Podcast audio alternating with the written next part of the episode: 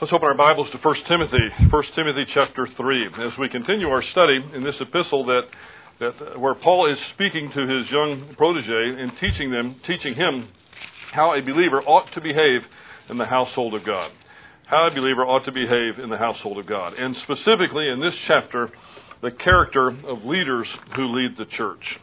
In our previous study, we learned that the terms bishop, elder, and pastor are used interchangeably in the New Testament, but are not necessarily synonymous. You see, each term expresses a different aspect of the office. Uh, the term bishop emphasizes the administration of a uh, church leader. The term elder emphasizes leadership, but especially in the spiritual realm. And pastor, of course, emphasizes shepherding, you know, the tender care for God's flock. The term bishop is the term episkopos or episkopos, but episkopos uh, uh, uh, was one who, who managed a large estate for someone else. You see, in the church, the, the flock does not belong to the bishop or the pastor or the elder. The flock belongs to God. We're under shepherds. And so, as such, we should behave as that. We don't own the sheep. We are looking out after the sheep for someone else. An elder, especially one who's uh, uh, an elder who has to be uh, one who's gifted in leadership in the spiritual realm. The term for that is, is presbyteros, and you probably hear just like in episcopos, the term Episcopalian who came from that. Presbyteros, that's where we get the term Presbyterian. And then finally, the term for pastor is poimen. And poimen means a shepherd, so that one's pretty easy to remember. We also learned last week that God requires a standard of conduct from those who would occupy this office, this office that has three different titles bishop, elder, and pastor. Now, before I go back into the qualifications for leadership, let me introduce this tonight by telling you this. I don't know if we have any attorneys in the room, but if we did, uh, and uh, they would be the first to tell you that there's a particular code of conduct that is expected of one who would practice law in the state of Texas. And if you break that code of conduct, they will bring you before the State Bar Association, and if you've broken one of the codes that leads to that, they will actually pull your license to practice law in the state of Texas. It doesn't mean that you can't be forgiven of God. It doesn't mean that you can't do something else. It can't mean that you can't have a useful life, but you can no longer practice law if you do the things that the State Bar Association, any one of those things that the State Bar Association says are verboten. Also, if you're a medical doctor or any kind of doctor in the state of Texas, there's a code of conduct that is expected of you. And if you break that code of conduct, and there are several different ways that you can do that, They'll, you'll be pulled before the state medical examiner or the state dental examiner, and they will they will pull your license because there are certain things that the state medical board will not tolerate with regard to the character and the behavior of those who practice medicine in the state of Texas. It doesn't mean they're a bad person permanently. It doesn't mean if they're a believer they can't be forgiven. It doesn't mean that they can't go on to do something else It's extremely productive, but they can't occupy that position in our culture or in our society anymore, at least not in the state of Texas. Perhaps they could go to another state, but they'd have problems in the other state too, wouldn't they? Because their record's going to follow them. Now, some people have a problem with pastors having a code of conduct that's attached to the office. Let's just face it, some folks do. But what I would what I would tell you before we even get into the code of conduct more specifically tonight, mainly one of them, uh, but we, we introduced them last time, the 22 characteristics. Does it make much sense to have a code of conduct for attorneys and for doctors, and I assume for plumbers or for for anybody that's got a professional association for CPAs? There's the same thing for CPAs, I'm sure. Does it make sense to have a code of conduct for that and then step back and say there's no code of conduct for the one who's going to lead the church? That's absurd. There is a code of conduct, and it's mentioned in two different places. In 1 Timothy chapter 3, verses 1 through 7, and, first, and rather in Titus chapter 1, verses 5 through 9. These give at least 22 qualifications which may be grouped into four categories. One is personal character, the second one is public testimony, the third is family, and the fourth is ministry. Now, I have to confess, I apologize to you. I told you I'd have a list of for of these for you today. I just now remember that. I will I will get it for next time, so you don't have to write all these down. Uh, I'll have a list for you, so it, it'll be printed out. some of these qualifications naturally overlap. That is, any family failure will affect one's ministry or personal qualifications. Uh, and uh, again, before I go over the list specifically, I want to remind you that no pastor is perfect. God doesn't call uh, no no pastor any has any possibility of any more being any more perfect than you do. That's an impossibility theologically. Only the Lord Jesus Christ fits the category of perfection. Nevertheless, Paul does set forth a high standard for the office. And the reality is, every man understands or should understand before they ever accept the office, before they're ever ordained into that position, what the, what the standard of behavior is to be. So there should be no complaining after the fact. Any pastor says, Well, I didn't know that, shouldn't have been a pastor in the first place. You should have read the book before you decided to take on the job of teaching it. Now, the personal qualifications. We mentioned them last time. I just mentioned them again tonight uh, for your review. The first one is temperate, which means avoiding extremes. The second one, under personal qualifications, was prudent. And remember, what we're doing is taking the First Timothy list and the Titus list and putting them together. The second was prudence, showing good judgment and common sense. The third was not addicted to wine, which means not abusing wine. This does not say the pastor can't have a glass of wine but it says they can't have an addictive problem with it. And of course, this would go into other addictive behaviors as well. Not pugnacious is number four, not having a violent temper. Number five, in contrast to pugnacious, the, the shepherd, the elder, or the bishop should be gentle, uh, being patient and considerate. The sixth qualification was uncontentious, being peaceful nature. So you see how some of these are overlapping, certainly. Number seven is free from the love of money not being greedy for personal gain. And I joked last time, but it's only halfway joking. There are churches, even in our city, that think that this reads free from money. So they, they try to starve their pastors. That's sinful. Don't do that. Uh, that's not what the qualification is. It's free from the love of money. Number eight is not a novice. So we shouldn't ordain into ministry those who have just become believers in the Lord Jesus Christ. It happens all the time. In certain parts of Texas, it happens all the time but to their detriment. We need to wait a while. Let a, let a person develop some maturity before they're going to lead others. Just because someone may perhaps be a, a general in the military, if they're a new convert, it doesn't mean that they can be a leader in the church. It takes time. So leadership in one area does not necessarily imply leadership in the church. Not self-willed. And this doesn't mean the pastor doesn't have a will. The pastor better have a will. The better, pastor better have a will that, that he's willing to, to stick with when he thinks it's right, but not self-willed in the sense of just trying to get one's way for the sake of getting your way. We need to be looking out not after ourselves, but after God's plan. Now, sometimes pastors are, are sensed to be stubborn just because they're not doing what you want them to do. But if a pastor is convinced that what he's doing is, is what God's will is for the church, then until that's proven otherwise, cut him some slack. Not quick tempered, again, one of those not pugnacious type of qualities, not being easily angered, loving what is good, being loyal to moral and ethical values. The twelfth characteristic is being just, which means being fair and honest with everybody. And not just the big contributors at the church, not just those who participate in the church activities, but everybody. Being fair devout. There should be no one more devout in a church with regard to worship and their relationship with God than the pastor. You see, pastors need to lead from the front, not from the back. Pastors don't push people along. They get out front, and other people should follow. And the pastor shouldn't have to look behind very often to see if anybody's coming. Maybe, maybe an, an occasional glance from time to time. But the pastor's life should reflect Christian, Christ like values, and people should want to follow that self control, being able to control oneself under adverse or tempting circumstances. So, those are the personal qualifications that Paul mentions in those two books. Next, the public qualifications.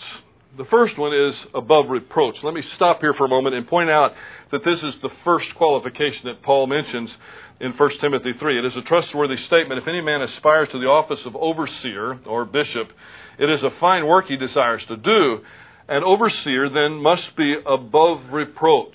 Now, most New Testament exegetes hold that this first quality, this above reproach quality, governs to a certain extent all the rest of the qualities. To a certain degree, all the qualities have to be filtered back through this one. To be above reproach means having no questionable conduct that would bring legitimate accusations, whether inside the church or outside the church, More on that in just a few moments. So the, the pastor should be hospitable. It's a, it's a oxymoronic for a pastor to say, I, I love the ministry, but I don't care for people very much. Well, that's that's what the ministry is is people, and and you have to care for that. People have different ways of caring for people. A pastor may have a different way of caring for his people than a teacher has for his students, but there's still that heart that has to be there. You have to be a people person.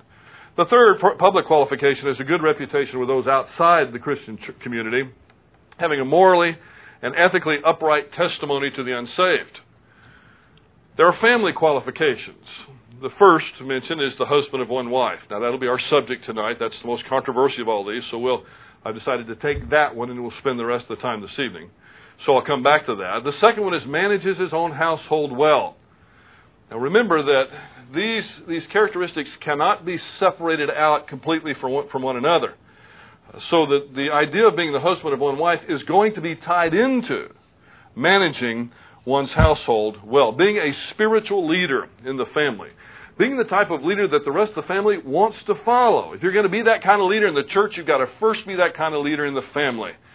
If if you don't have if you don't have anyone in your family that desires to follow you at all, then why is anybody in the church going to desire to follow you? Because the family knows you pretty well. The church is going to get to know you pretty well. So sooner or later, they're going to find out your flaws. We've all got them. Every pastor in this room, and there are several tonight, every pastor in this room has, has flaws, do we not? None of us are perfect. I'm grateful that this is not a list that, that, that uh, ascribes or prescribes, rather, perfection. We, we can't do that. But on the other hand, there has to be consistency, even within the family. So the, it needs to be a husband of one wife, manages his own household well, children who are under control with dignity. I mentioned to it last time, and some of you weren't here, but, but pastors' kids, pastors' wives live in a fishbowl. It's very difficult for them, and, and many times they have problems with it. I appreciate so much, and I'm not just patronizing you now, I'm very serious. I appreciate so much the way you treat my family. And, you, and it's always been that way, and allowed them to, my kids, to grow up. Most of you, or some of you, have seen them grow up from little bitty tykes up until, well, they're now bigger than me. Or at least one of them is. You, you've allowed that, and I appreciate that. You haven't, you haven't put the pressure on them that some churches do. But children, uh, a pastor should have children who obey respectfully. And those children, in the fourth place, should be children who are believers, not accused of dissipation. Having children who display faith or faithfulness, who are not living recklessly, who are not rebellious to their fathers. Those are the family qualifications. And then there are ministry qualifications. An elder should be apt to teach. In my view, there's no such thing as an elder in a church that, that doesn't teach or that can't teach. That's one of the qualifications, every bit as much as husband of one wife. You have to be, you have to be blessed with the ability to instruct in doctrine. Holding forth, or holding fast, rather, the Word of God, being firm in doctrine and not compromising Scripture. Sometimes things that you teach are not popular, but you can't punt and say, you know what, I'm not going to preach sin because sin's negative. And I want you to feel positive when you're here. There's enough negative out in that world already. I want my people to feel positive about church. I want them leaving with a positive feeling. Direct quote from Newsweek. That's, that's silly. That's not holding fast to sound doctrine. That's picking and choosing. That's being an eclectic minister, and we're never told to do that. We're, we're encouraged to, like J. Vernon McGee said, to preach the entire Word of God, the entire counsel of God to our people, and to do it with conviction. We are to exhort with sound doctrine. This is particularly a problem in Ephesus that's been dealt with by the Apostle Paul, encouraging believers by means of correct doctrine. And we need to be able to refute those who contradict. Not the funnest, not the most pleasurable thing in the world, but that the pastor has to be able to do that. To do it with gentleness, not pugnaciousness. It's not as though somebody disagrees with you and say, okay, out, out back you know, we'll settle this man to man right now. That's not settling an intellectual argument by punching somebody in the mouth. That's that's not the way those things are settled. Matter of fact, you just lost when you do that. But you have to be able to speak the truth in love. You got to know the truth. You got to hold to the truth, and you got to be able to defend the truth. Again, issues that have already been brought up in Paul's first letter to Timothy.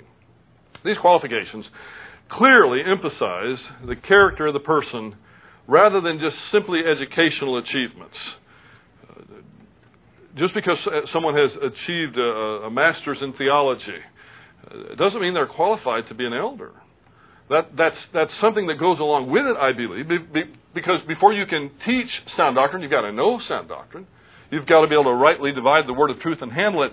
But that's the beginning, it's not an end. In summary, the characteristics indicate that an elder is to be unselfish, of good reputation, a good family leader, and able to handle Scripture. Now, that was last week. This week, we consider the most controversial of these qualifications. At least it's the most controversial in our day, and in my research of the literature, it looks like it's been fairly controversial all throughout the history of the church.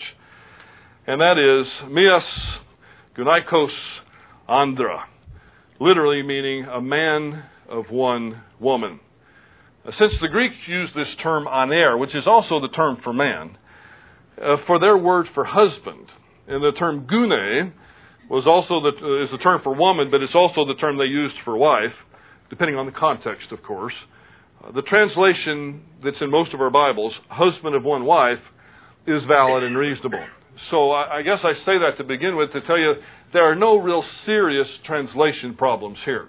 We can't go back and appeal to the Greek to come up with our answer. I wish we could. We can narrow it down some, I believe, but we can't say, well, the Greek says this, therefore I have the definitive answer, because all the scholars that study this passage uh, know their Greek as well. So it literally means a man of one woman, or a one woman man if you prefer, but the better translation would be the husband of one wife. Over the course of the church age, there has been controversy over the meaning of this phrase. We'll, we see it in the early writing of the church fathers, and we certainly see it today as well. In general, however, the further back you go, the stricter the interpretation, and I found that interesting. Because we must be careful not to allow our present cultural circumstances to alter our interpretive method. I'm acutely aware that most have formulated opinions about what it means to be the husband of one wife, and those opinions are strongly held. I know that. No problem. I simply ask that you listen carefully to what I present, and whether you agree or not, when discussing it outside these walls, accurately represent what I've said. In order to do that, you're going to have to listen carefully. Sometimes when we disagree with something, we jump ahead and we and then we, we skip over the way that a, man, that a person validates their view. Uh, I just ask you that you listen carefully and accurately represent it. That's all. It's difficult, you see, to respond to false representations of one's positions. That's a logical fallacy. It's called a straw man argument, and Christians ought not to participate in that. Before mentioning the various views about what it means to be the husband of one wife, let me stress that, again, that all the qualifications for elder, pastor, and bishop are an expansion of what it means to be above reproach. That is the qualification that governs all others. The word, as it was used originally, meant not to be laid hold of, hence irreprehensible or unassailable, perhaps. You see, one's enemies can bring all sorts of accusations, but these charges are proved to be empty whenever fair methods of investigation are applied to one who is above reproach. With the church and in accordance with the rules of justice, this man not only has a good reputation, but this man deserves that good reputation. Again, not perfection. Any pastor that stands up and brings that as a standard is a fool from the beginning because they've just talked themselves out of a position before they ever got through the end of the sermon. This is not this is not demanding perfection, but rather consistency. Now, for the various positions on what it means, first I'm going to give you two that are uh, rejected by the, the overwhelming majority of Protestants. I want to give you those two and then get them out of the way. And then we'll speak of three that Protestant evangelicalism does consider. The first is the Catholic view, where the husband of one wife, the wife is the church. And so the one who ministers within the church is married not to a, a, a woman, but married rather to the church. That's where they get the view that the priest cannot be married. Um, this view lacks any biblical support and is purely traditional. Peter, who the church at Rome recognizes as the first pope was married. Uh, Peter considered himself to be an elder in 1 Peter chapter 5 verse 1. So those who hold to the authority of scripture and not the, uh, the predominance or the primacy of tradition on a par with scripture or tradition over scripture would have difficulty holding this particular view with a straight face. The second view that we'll uh, dismiss rather quickly, I believe, is the view that the elder must be married. In this view, it's mandated that the elder be married, but, but Paul himself wasn't married. Now, Paul never calls himself an elder like Peter did. But Paul expresses in other places, particularly in his letter to the Corinthians, the advantage of remaining unmarried when it comes to ministry. In fact, you recall he says, you know, I'd, I'd advise you if you're going to get into ministry, you stay single like I am, because if you're in ministry, you, the first ministry you have is to your family. And you've always got to realize that. And so, for uh, for these reasons, very few, very few would hold the view that the elder must be married. Now, in a particular church, in a particular circumstance, a pastoral search committee might very well say, this is the kind of men we want. We want somebody who's between 45 and 60, preferably that's, that's married, has two or three uh, teenage children, and they've always been perfect. They're National Honor Society kids, and all the, I mean, all these things. I've seen, I've seen listings where where they where they make that a requirement that the pastor be married, and a church might have that as a preference. Perhaps they think that if a, if a man is married and happily married, then they would be able to counsel other married couples more um, completely. That's that's very possible. But in terms of a requirement from this passage, we just can't get that from this. So we have the Catholic view and the must be married view that are, are I believe, to be rejected by Protestants. Now, the next three views find adherents in varying numbers among Protestants. And I've done what I've done is, is draw three concentric circles on the board, and I'd like to introduce these terms this way. And uh, and the, the, the criteria will get tighter as we get closer to the in, inside of the circle. The outside circle, the first view is not a polygamist. The first understanding that some Protestant evangelicals hold is that the husband of one wife means not a polygamist, or to have one wife at any given time. Polygamy, though, was not practiced to any great degree at all in the Roman world outside of Palestine. Palestine. There are historical records of polygamy in and around Jerusalem at the time that Paul writes this. But it was not widespread, and it appears to have been restricted to the wealthy. The idea being that only the wealthy could afford to have more than one wife. Now remember that Paul is writing here to a Greek audience at Ephesus. Now, polygamy wasn't an issue, at least in the literature we can discover, not in any great way. It wasn't an issue at Ephesus. So it would be extremely unlikely that Paul's strict meaning here is polygamy. Now, I want to point out every Protestant evangelical would agree that it at least means not a polygamist. You see where I'm going with this? This, this is the, the very least one would hold to. And all of us, I would hope, would agree with that.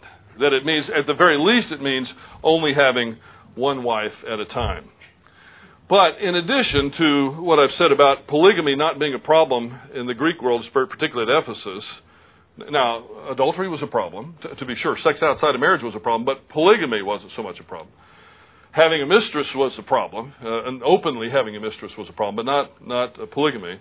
But in addition, the phrase that Paul uses in 1 Timothy 5 9 to describe a worthy widow, he says, the wife of one man.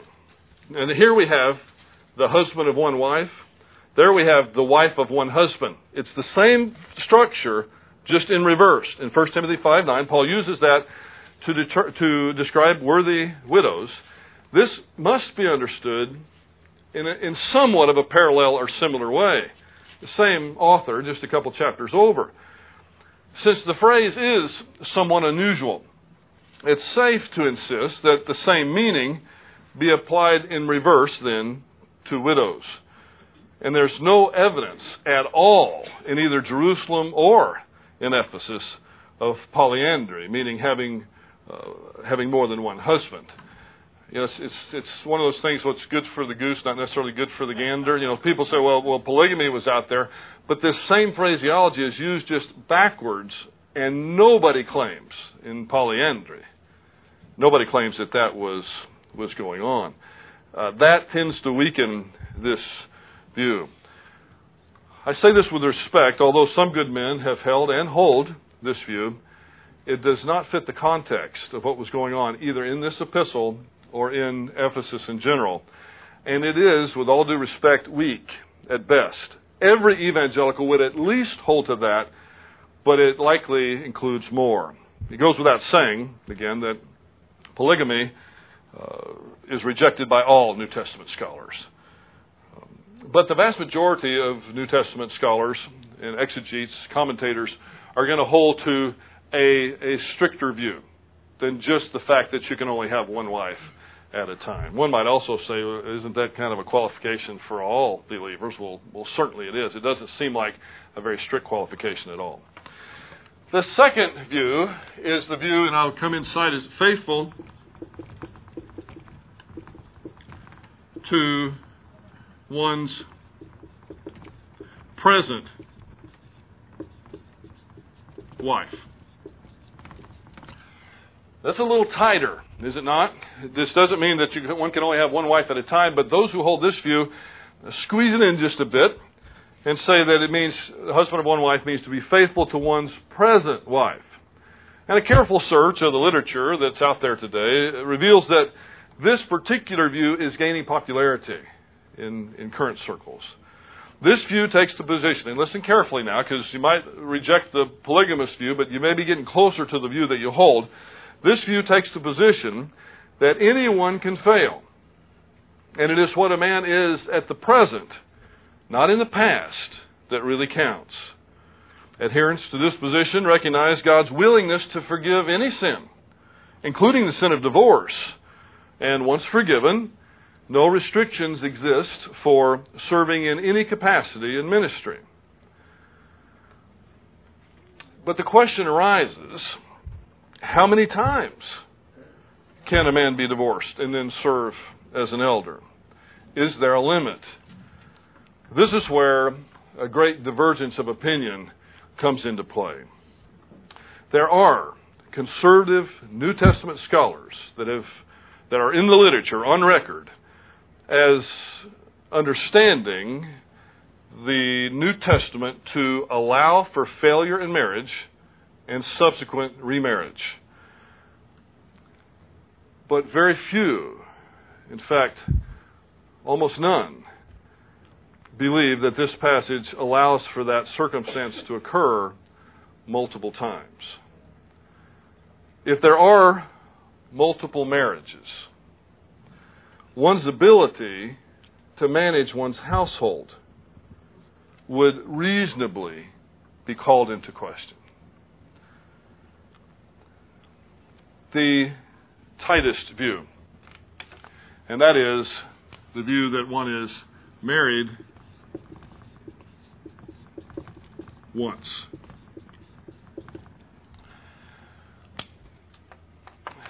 This view appears to be the consensus view of the early church, the early church fathers. The only discussion that they had really was whether or not there were ever any exceptions to be made to this married once understanding. Some were ultra strict in their understanding and held that a man was restricted from remarrying even if he was widowed. Uh, this, I believe, is going too far, and now let me tell you why if the governing factor for all these characteristics is to be above reproach, then it would not be unreasonable for a man to remarry once the bond of marriage has been broken by the death of his wife. Because there would be no moral component present to the breaking of the marriage bond in that circumstance, unless, of course, the husband had something to do with the death of his wife. then, of course, there would be a moral component there. But the death of a spouse breaking the marriage bond does not imply any kind of moral component being present. So, there are few that would be as strict as some of the early church fathers who said that it means to be married once, and that includes a widower. And they would say that if a widower remarried, then, then he would not be eligible for that office. The early church was split. Uh, I would be one that would hold that that's going a little beyond what the text says because of the lack of a moral component in the breaking of the marriage bond. The more difficult question, though, is the question of divorce. And that's what you've been waiting for, so now you get it. Okay. Are there any exceptions to this breaking of the marriage bond? Some argue that if an exception is made for the widower, whose marriage bond has been legally severed, why would an exception not be made for the divorced pastor, whose marriage bond has been legally severed? This is a legitimate question, and it deserves explanation and exploration. The problem with exceptions for divorce is that the other qualifications come into view that are not factors in the widower's case. Again, the above reproach clause, but also the one who manages his household well clause has to be considered. Since the husband is the leader of the home, it is very unlikely that a situation would be presented whereby the husband was totally without guilt in the event of a divorce because the husband's the leader in the home. In divorce, there is almost always, if not always, a moral component, where that, whereas there is not one in the death of a spouse. So, in a sense, the cases of the widower and the divorced man are a, a false comparison. It's apples and oranges, if you will. Both are still fruit. We're still in the ballpark, but, but they are different kinds of fruit. I want you to understand, please, that it's not as though divorce is an unpardonable sin. Christians, unfortunately, divorce at approximately the same rate as non Christians. It depends on the year. It bounces back and forth. Some years, our divorce rate actually goes slightly above the general population. And yes, if one is divorced, God will forgive if you go to God for forgiveness. That's not the point.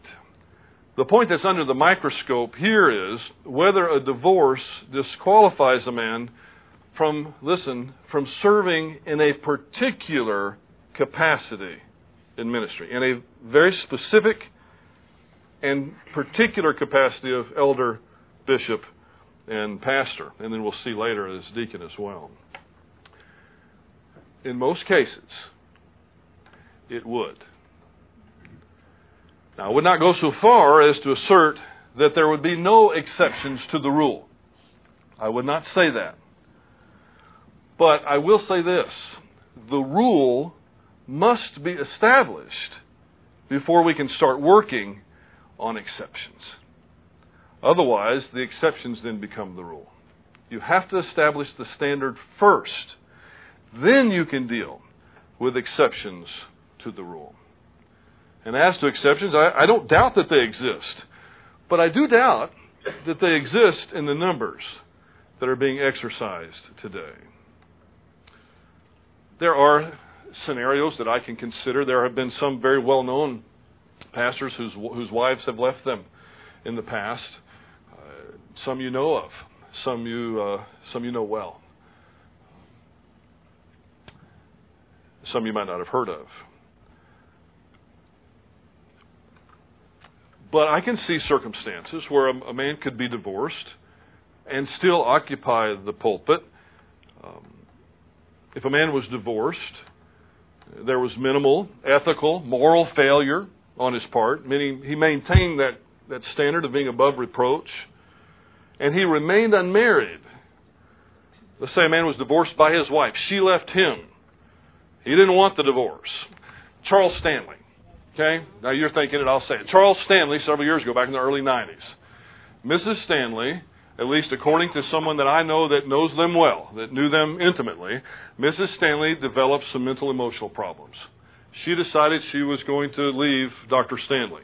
He didn't want the divorce. He fought against it. He said, I'll do whatever it takes to keep this marriage together. I'll go to counseling with you.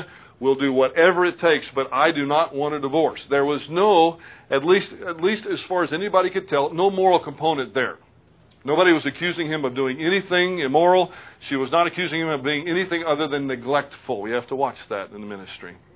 That he had time for everybody else, but he didn't have time for her. That's what the accusation was. And she's dead now, so Mrs. Pentecost is one that told me that. She was, she was a good friend of the family. Uh, Dr. P and Dr. Stanley are, are very close it caused a split in the church. Dr. Stanley wouldn't step down. He said, I'm still the husband of one wife. I haven't broken that marriage bond. Now, it may be broken for me. Now, you may know better than me, but I, I, at one time at least there was a reconciliation. I don't know if it if it's stuck or not. It's not the point tonight. But but uh, it caused a split in the family. As far as I understand, caused a little bit of a split between even father and son at one time. Both were in the ministry. So you see, these things are very emotional. They're, they're very powerful, and they need to be thought out.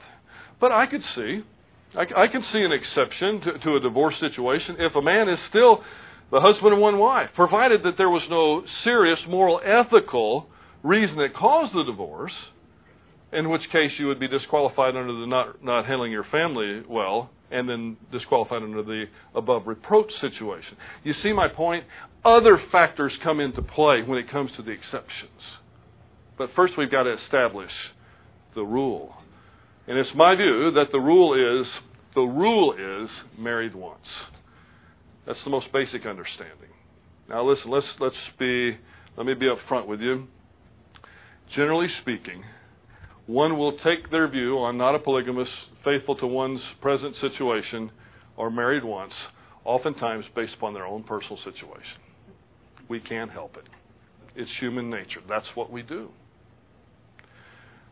It's not right. There has to be a correct view.